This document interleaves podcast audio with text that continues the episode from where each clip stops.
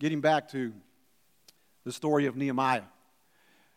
Chapter four, we saw how as they were glorifying God, the enemy was fast at work. We saw the enemy will do anything he can to uh, intimidate, to insult. He insults the worker. He insults the work. He'll do whatever he can. But the enemy is slick. The enemy uh, will do everything he can to cease God from being glorified, to cease his kingdom from expanding. If you have ever gotten serious about reading God's Word, if you've ever gotten serious about studying God and, and, and who He is and applying His principles in your life, you understand that the enemy doesn't like that. He'll do whatever he can to thwart that from taking root, to thwart you and to throw stuff at you so that you cannot have an easy life. It seems like when we get serious about a relationship with Christ that things get more and more difficult, and it ought not to catch us by surprise. But what we're going to see today in chapter five is something that often does catch us by surprise, and I would suggest this, and this is the title of my sermon: selfishness is the number one killer of God's glory. That what takes place in chapter five is not the enemy, it is from within. It's the internal strife from within the group of Jews that were living behind the walls of Jerusalem. Remember, the walls are half built now. The enemy is upset. The enemy has done everything they can. But what happens in chapter five brings everything to a screeching halt. In fact, you will not see one mention of the wall being built in chapter five at all because of what takes place. And so as we go through this, I want us to, to see that it is selfishness that is at the root of ceasing God's glory. Because we're sinful people, selfishness always pops up in the church. But when we desire to have our way, to have our will, our way, that, that's selfishness, and selfishness will cease God's glory. It will stop it in its tracks. And so we're going to look at the first five verses and the issues that were going on, and then we're going to look at how Nehemiah dealt with it. And what I'm going to ask all of us to do at the end of our time today is to make a commitment to deal with conflict in life the way Nehemiah did. And he'll give us six principles that we can use in that process. But we're going to see four different groups of people in the first five verses that were dealing with issues. And so you see right here in verse one, uh, chapter five, now there arose a great outcry of the people, of their wives against the Jewish brothers. And so this was an internal issue. And, and if you understand Jewish culture, you understand that for the women to be speaking up, this was a big deal. Women normally didn't speak uh, in public. They weren't, uh, their, their status was kind of down here. And so for the fact that they were speaking up was a big deal. And so there are four different groups. The first group was those who did not own any land and needed food. We'll see here in verse three that there's a famine going on. And because of the building of the wall, these people weren't going out to work other people's fields. Um, and so that they, they weren't getting food. And so because they are trying to restore God's glory, there's no food. On top of that, there's the famine. And to make even more uh, of an impact on the food is that now there's more Jews coming back to Jerusalem and the helping in the building of the wall with limited food. So there, there's a, a big deal that's going on. The second group of people were landowners who were mortgaging their fields to buy food. You know, again, because of the famine that's there, they're, they're not getting that. The enemies of the Jews were also sneaking back into the walls because the walls were down, and anything that they would grow, they were taking for themselves anyway. And so they're having to mortgage their own fields to fellow Jews to be able to go and purchase food. So verse two, uh, for there were those who said, with our sons and daughters are many, so let us uh, get grain that we may eat and keep alive. Verse three, there were also those who said, we are mortgaging our fields and our vineyards and our houses to get grain because of the famine. And then we have a, a third group who were suffering because of the high taxes that we see in verse four. And when those who were said, we have borrowed money for the king's tax on our fields and our vineyards. And, and so, you know, there, there's all these financial stresses that are taking place. May I just say this? Anytime there's financial stress, it magnifies everything, doesn't it? Uh, we all understand that. When they're, when we uh, do it to ourselves, or we have unexpected bills because of medical things or whatever, the addition to finances puts more stress on everything, and that's certainly what is taking place here. And so we have people that had no land that were in need of food. We had people that had land that were mortgaging those lands to get food. We had those that were in need of to pay taxes that were taking loans from other people. And then we had so that were so desperate that they were actually putting their children into slavery. Verse six, or verse five, now our flesh is as the flesh of our brothers, our children are as their children, yet we are forced, we are forcing our sons and daughters to be slaves, and some of our daughters have already been enslaved. But it is not in our power to help it, for other men have our fields and our vineyards. And so you have childhood slavery that's going on. Now, here's the interesting thing. This is all against the law of Moses. Jews knew better. Now, they could lend money, but they were not to charge interest, and they were not to enslave one another.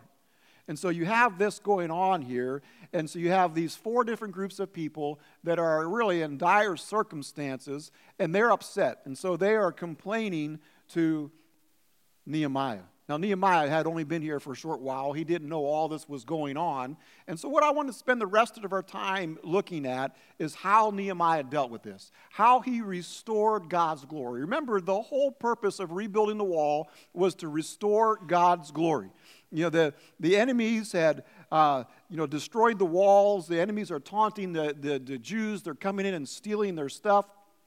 And so Nehemiah is all about the restoring of God's glory. May I just suggest this? That as we, as a church, move forward, as we seek to glorify God, there will always be conflict. Selfishness will always rear its head. But we need to remember it's all about the restoration of God's glory. Does that make sense? We need to remember to restore God's glory. And so the first thing that Nehemiah did, he heard their complaints. We see that all through the first five verses, that they came to him and he listened to their complaints. Now that may not, that, that may be too simplistic, but I think all good leaders understand the necessity to recognize they don't understand everything that's going on.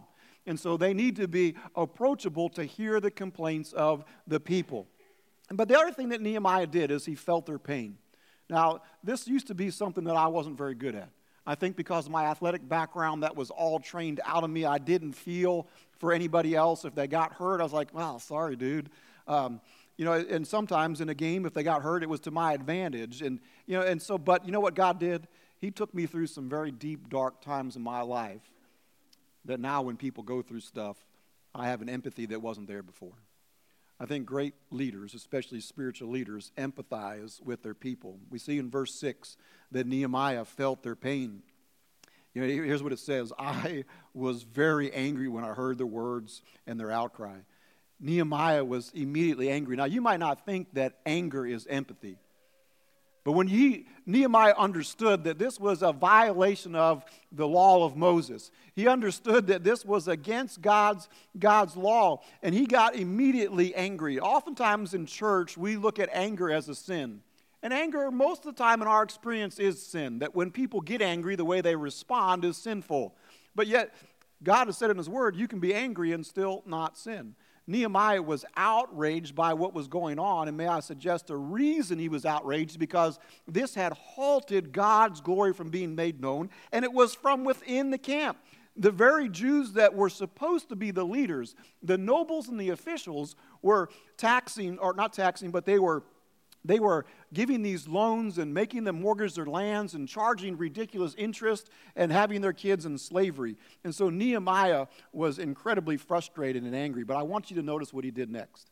And here's the key. He could, he consulted before confronting. You know, when we hear something from somebody comes and they, they share something with us, you know, it's easy to jump to conclusions immediately and, and make a quick response. I know I've done that. I think we've all done that. And I've learned the hard way that I do not normally always have all the information available. Nehemiah immediately consulted. And it's interesting how he says this um, here in verse seven. You know, he actually uses the phrase, I consulted with myself. Now, he didn't have split personalities. He wasn't consulting with another person inside of him. But we know that Nehemiah was a man of prayer. You know, some people like to count to ten. I've got A D D and I can't get past two, so it doesn't work real well. So I've trained myself to at least attempt to take deep breaths. There's something physiological about taking a deep breath when I am incredibly frustrated that allows me to stop and therefore to consult, to say, Dave, make sure that you get all the information that is out there available. Many people, my kids have heard me say this, I've said it here in church, you know what, I'll get to the bottom of it. And by that I mean I'm going to go do research and I'm going to gather as much information as is possible so that I can make the right decision. Nehemiah hadn't been there that long. He's hearing all these things from the people. He knew what the law of Moses said, and he was angry, and he took time to consult with himself. But here's the next thing that he did, and this is difficult, that he then, after doing that, after hearing their complaints, empathizing with them, consulting, then he confronted. And in, in that order, it's easy to confront the enemy. You know, it's it's easy for those who come and oppose us, it's easy to confront the enemy, but confronting your own, there's something different about that. I'm not going to ask to, for you to share with a raise of hands, but how many of you have ever had to confront your own parents? That's hard, isn't it? When, when you have to go up against your parents because you, you, you know something as there's an injustice, that is incredibly, incredibly difficult. You know, and so it is in the body of believers. Confronting fellow brothers and sisters in Christ is very difficult. Yet, when we remember God's glory, it's all about the restoration of God's glory and continuing to make God's glory known. Sometimes, because we still sin, we need to confront one another. And so Nehemiah, we see again in, in verse seven, he consulted with himself, and then I brought charges against the nobles and the officials. I said to them, you are exacting interest each from his brother. And I held a great assembly against them. You know, these are the leaders in Jerusalem that Nehemiah is going up against. And we, we saw before, remember in chapter, I believe chapter two, that there was nobles that didn't want to work on the wall. Remember? I would suggest these are the same ones. They were in cahoots with Tobiah uh, in, in this business relationship because, the, again, Tobiah was married by, uh, he was related by marriage to some of them. So here's the enemy who was getting all the top secret information of what was happening beyond the walls, that these guys are in business with him, and and they're the ones that are exacting all this interest from their fellow Jews. Nehemiah is going up against them. You know, it's not easy when we have to confront one another. But there's six things that Nehemiah did that I want to encourage us to do as we do that. The very first is, again, we need to remember God's glory. Remember God's glory. It's all about giving God glory. And when Nehemiah went through, there was six different appeals that he did. The first is that he loved them. You know, and this is so important that when we confront one another, that we need to remember the command that Jesus has given us to love one another, right? Love the individual, hate the sin, right? The elders and I are meeting together on Wednesday nights, and we're really talking through what a what a disciple is. If we're going to make disciple makers, what is that? How do we know when we have done that? And so we're talking through these scriptural characteristics of a disciple maker and a leader. And so we've got this list that's on the board in my office, and we're talking through. But you know, one of the conversations that we had this Wednesday is that every issue, every problem in the church is a discipleship issue. It really is.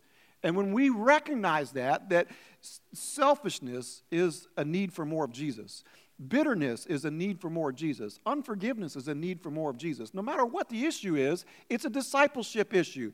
And when we can separate the issue from the individual, it helps us what? Love them. So Nehemiah, four times in this, in these verses, he uses the word brother. Let's look at verse eight. You see this start to, to come out here in verse eight. And he said to them, as We, as far as we are able, have bought back our Jewish brothers who have been sold to the nations, but you even sell your brothers so that they may be sold to us. They were silent, and they could not say a word.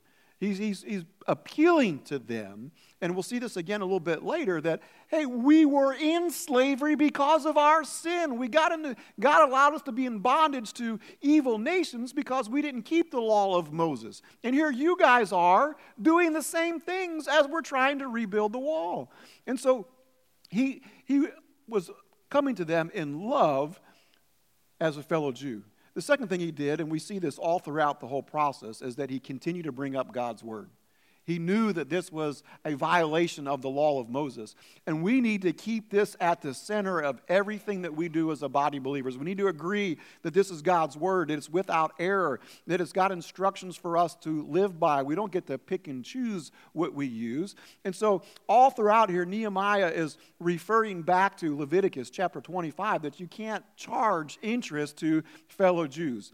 But here's the other interesting thing here, and you've heard me share before that all throughout the Bible there are themes, and here's one of them that comes back out that we need to remember in the midst of dealing with conflict, and it is God's redemptive plan. That God is trying to redeem us into a right relationship with Him. All of us are sinners, and all of us are saved by grace through the shed blood of Jesus Christ. And He is wanting them to recognize, as we saw before, that, hey, we were we were bought back out of slavery, and now you're doing the same things that got us into slavery in the first place. In fact, you're enslaving your own. Sin so easily entangles us and keeps us in bondage. There's no way we can keep the law. That's why Jesus had to die, because we can't keep the law, because we are sinners, and that His blood covers us and gives us victory over sin. Before you come to faith in Jesus Christ, you can do nothing but sin, right? But then when you come to faith in Christ, you have a choice. You can walk by faith and obedience and walk in righteousness, or sin. And that's what Paul talks about, the battle between the flesh and the spirit. And so Nehemiah, knowing that he's talking, that God wants to redeem, he, he's he's uh, coming to them. He's called the sin what it is. It's sin. He's calling them to restore God's glory. He's calling them to love one another. He wants them to be redeemed to right standing with God and with one another. But then he goes to the fourth thing. He's talking about their witness. This is something we don't often think about when we're resolving conflict. We don't think about loving one another, right? Because our selfishness comes to the head. We don't think about glorifying God. We don't think about um, God's redemptive plan, that He wants to redeem us into right relationship. But we often forget about our witness. The whole purpose of restoring conflict, of dealing with conflict, is to restore right relationship and to keep our witness. Verse nine. So I said, the thing that you are doing, it is not good. Ought you not walk in the fear of our God to prevent the taunts of the nations of our enemies? That what they're doing is just helping the, the other nations, the enemies, keep them in bondage. It's making God look silly. Here's supposed to be the King of Kings and the Lord of Lords, and what they were doing was quite the opposite. The next thing he does is he calls them to obedience. The reality of dealing with conflict in, in any relationship, in marriage, in our homes, in our church, is that we need to continue to obey God's word. It's all about bringing God glory. And Nehemiah was calling them to be obedient. Verse ten and eleven. Moreover, I and my brothers and my servants are lending them money and grain. Let us abandon this exacting of interest. Return to them this very day their fields, their vineyards, their olive orchards, and their houses, and the percentage of money, grain, wine, and oil that you have been exacting from them. And, and so Nehemiah, it's clear that Nehemiah was also lending them, but he wasn't charging them interest. And so he's saying, look, you, we need to do this God's way. Return to them everything that you have basically taken from them against God's law. And Leviticus, It, it, in, in chapter twenty-five, it goes through the law of Moses, and it talks about that they could they could lend money but not charge interest. And then the year of Jubilee was every fifth year. And so even though they might be enslaved, or even though they might have put their land up as collateral, it was in the fifth year, it was all given back. Nehemiah is calling for them to do that right now. And then the sixth thing that he does is he reminds them of God's judgment. Oftentimes we make a vow to God, and we forget about the seriousness of that vow. Verse twelve. They said, we will restore these that are required. We will restore these and require nothing of them. We will do as you say. So Nehemiah called the priest, and he made them swear to do as God has promised. And so he made them in front of all these people. Nehemiah confronted them. He confronted them in public. He called this great assembly together of all the people. When it's a public sin, it deserves a public confession. So he's called the whole assembly together. He's called them out. He's loving, loved them as brothers. He's spoken to them about God's redemptive plan. He's coming to them asking for obedience, and now he's asking them to make a vow before God Almighty. And they say they will. It's interesting. He calls the priest. And then it's, I want you, I want you to see the last three things that took place here. Because conflict, when dealt with properly, brings this result. Nehemiah did this, verse thirteen. I shook out the fold of my garment, and I said, so may God shake out every man from his house, from his labor, who does not keep his promise.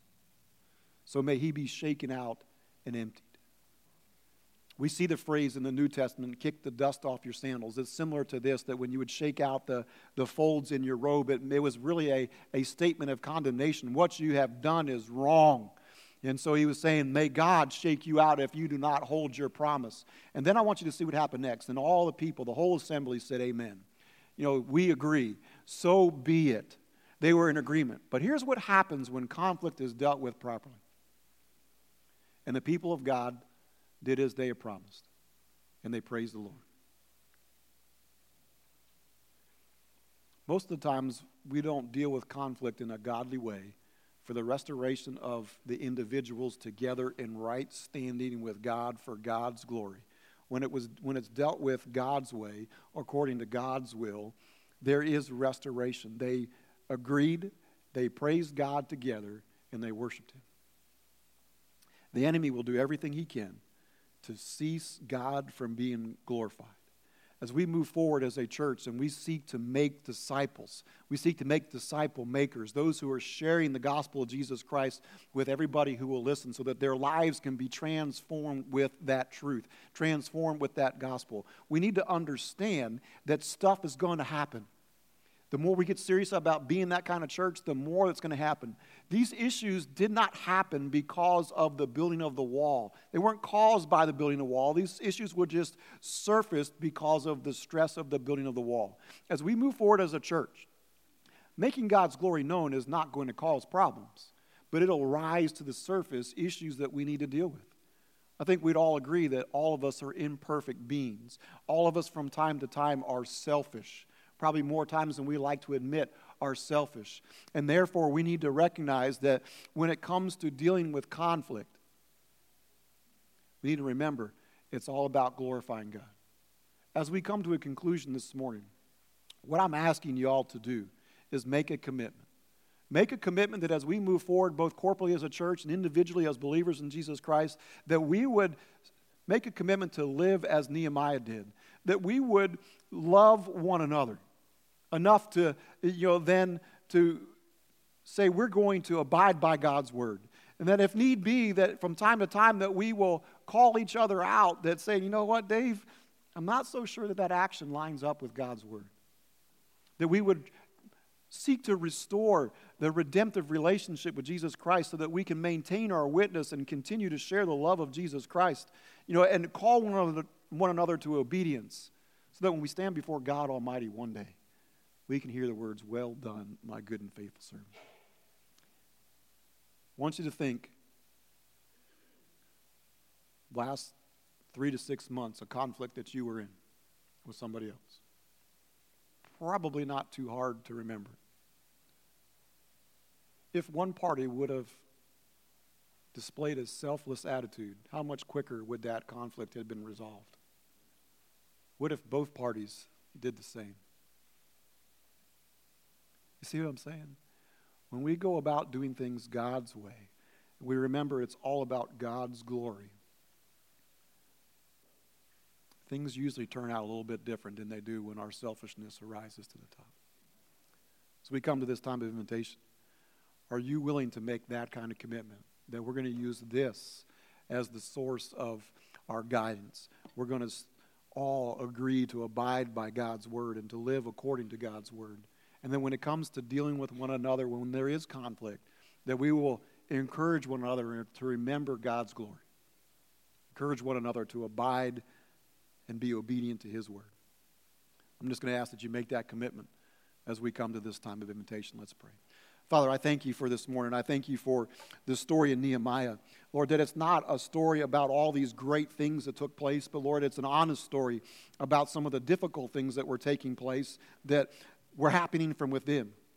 God, we all come to church every Sunday, and all of us have issues, and all of us are selfish, and Lord, oftentimes we we have a hard time not thinking about ourselves.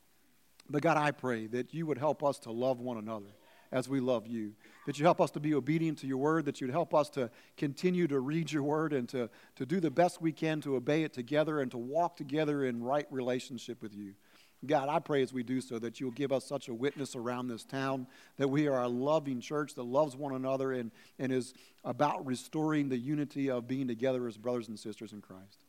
Lord, I pray that you do all these things so that we can continue to make your glory known in Williamsburg and beyond. I pray all these things in Jesus' name. Amen.